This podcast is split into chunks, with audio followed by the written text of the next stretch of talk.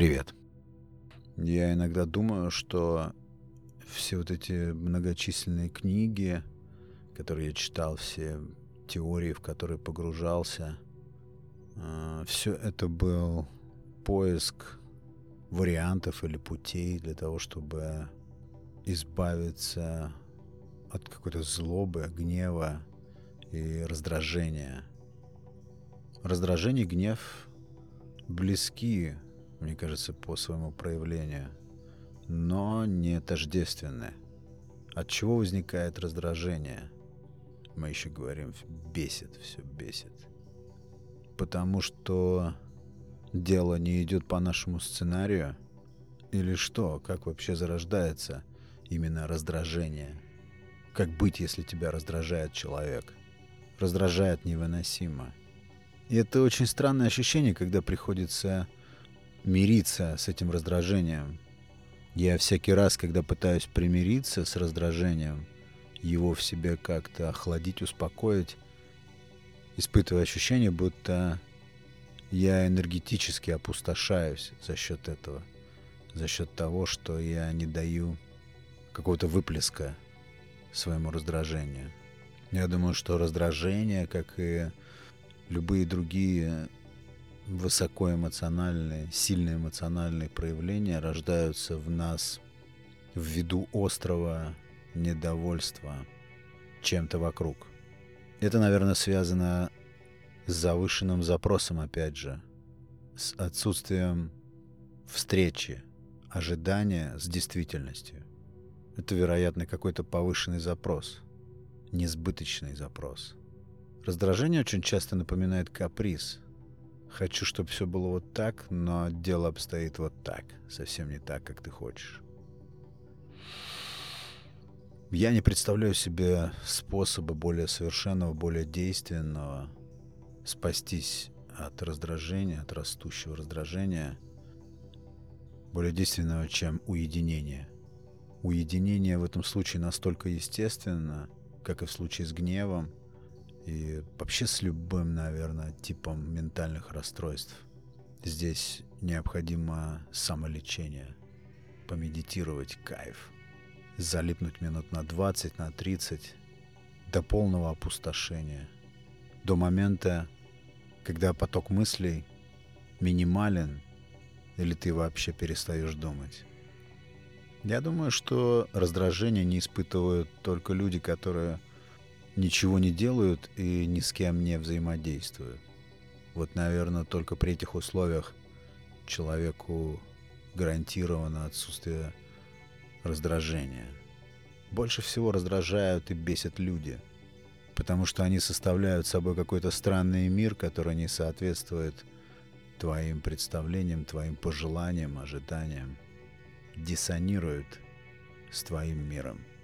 Я уже много раз на подкасте говорил, как такие проявления, как, допустим, раздражение или гнев могут вызывать изменения в теле, даже на физиологическом уровне. Это так интересно. Иногда испытываешь какое-то животное раздражение. Но мне сейчас интересно через «не могу» усмирять себя, когда я испытываю раздражение. Это очень сложно — Раздражение очень любит, когда его прикармливают, когда оно растет, когда оно нарастает, когда вокруг мы находим все больше и больше признаков того, что все не так.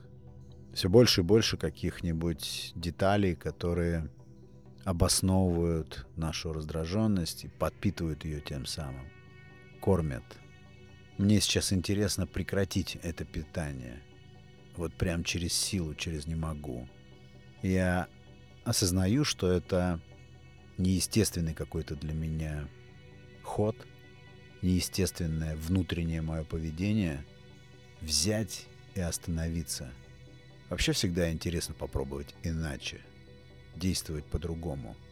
Особенно, когда дело касается поведенческих проявлений. Всегда интересно дать себе выбор и попробовать действовать иначе. Так вот, я стараюсь попробовать взглянуть на себя отстраненно, как наблюдатель. Да, раздражение очень похоже на каприз. Тебя не устраивает, что все не так. А хочется, чтобы все было так. Но существует еще реальность. То, как обстоят дела, реально. Объективная реальность. Вот все, как оно есть. И, очевидно, нежелание или невозможность принять реальность вызывает порой жгучее раздражение. Я уже не говорю про какие-то бытовые вещи. Очень интересно уметь управлять эмоциями. Самое, пожалуй, ценное из наблюдений за собой, за людьми последних лет. Управление эмоциями. Мне почему-то кажется, что нам все подвластно. Все только упирается в то, насколько мы сами себя ограничиваем. Других границ нет как будто. А еще есть вот какое интересное явление, связанное с раздражением. Когда нас очень сильно раздражает человек, но ситуация или обстановка требует того, чтобы мы не показывали это, скрывали, прятали это раздражение. Ну, такие условия. Так установлено. Это порой выглядит очень лицемерно, когда тебе приходится сдерживать свое раздражение при виде, допустим, какого-то человека и взаимодействии с ним. Бывает очень тяжело с этим справляться. И велик соблазн слететь с катушек и в предельно резкой форме проигнорировать правила эстетики. А что если мы кого-то раздражаем? Что если мы чей-то раздражитель? Мы же это тоже всегда чувствуем. Раздражаем внешним видом или какими-то своими привычками, возможно. То, что для нас является нормой и частью нашего образа, может раздражать людей, взаимодействующих с нами. Такое же тоже бывает. Вот такое раздражение, которое присутствует тогда, когда нельзя его показать, самое истощающее, самое изнуряющее, когда нету выхода никакого у этого раздражения, у этой эмоции, рвущиеся наружу. А еще есть интересная штука, как вот я сейчас думаю, накопленное раздражение. Иногда ты даже не можешь толком понять, чем тебя этот человек раздражает. Я, скорее всего, говорю, наверное, больше о людях, когда говорю о раздражении. И ты не можешь понять, чем этот человек раздражает тебя. Конкретно чем. Не можешь для себя сформулировать. Вот просто всем своим существом. Довольно часто как раз речь идет именно о каком-то накопленном раздражении в адрес, например, какого-то человека. И тогда особого повода уже не нужно. Это уже проявлено в тебе. Как с этим быть, я не знаю. Я не знаю. Очень многое зависит от настроения. В каком-то определенном настрое ты цепляешься за детали, и они расшатывают тебя, цепляют нервную систему и как будто тестируют ее, насколько ее хватит. Еще деталь, еще деталь, еще мелочь, еще какое-то обстоятельство прилипшее. Особенно удивительная штука, когда в таком вот состоянии, в таком раздраженном состоянии духа, ума, все видишь как будто через увеличительное стекло. И ты понимаешь холодным умом, что вот это мелочь. Но нет. В такие периоды, в такие мгновения это не мелочь. Это еще один удар по нервной системе. И еще одна ранящая, поражающая деталь в копилку вот этого состояния. Интересно, ты вспоминаешь все эти практики, ты вспоминаешь, как умудренные авторы серьезных бестселлеров книг рассказывали тебе, как важно избавиться от негативного типа мышления. Ты все это знаешь, ты все это понимаешь, и это раздражает тебя еще больше тебя еще больше раздражает понимание тех процессов, которые в тебе происходят.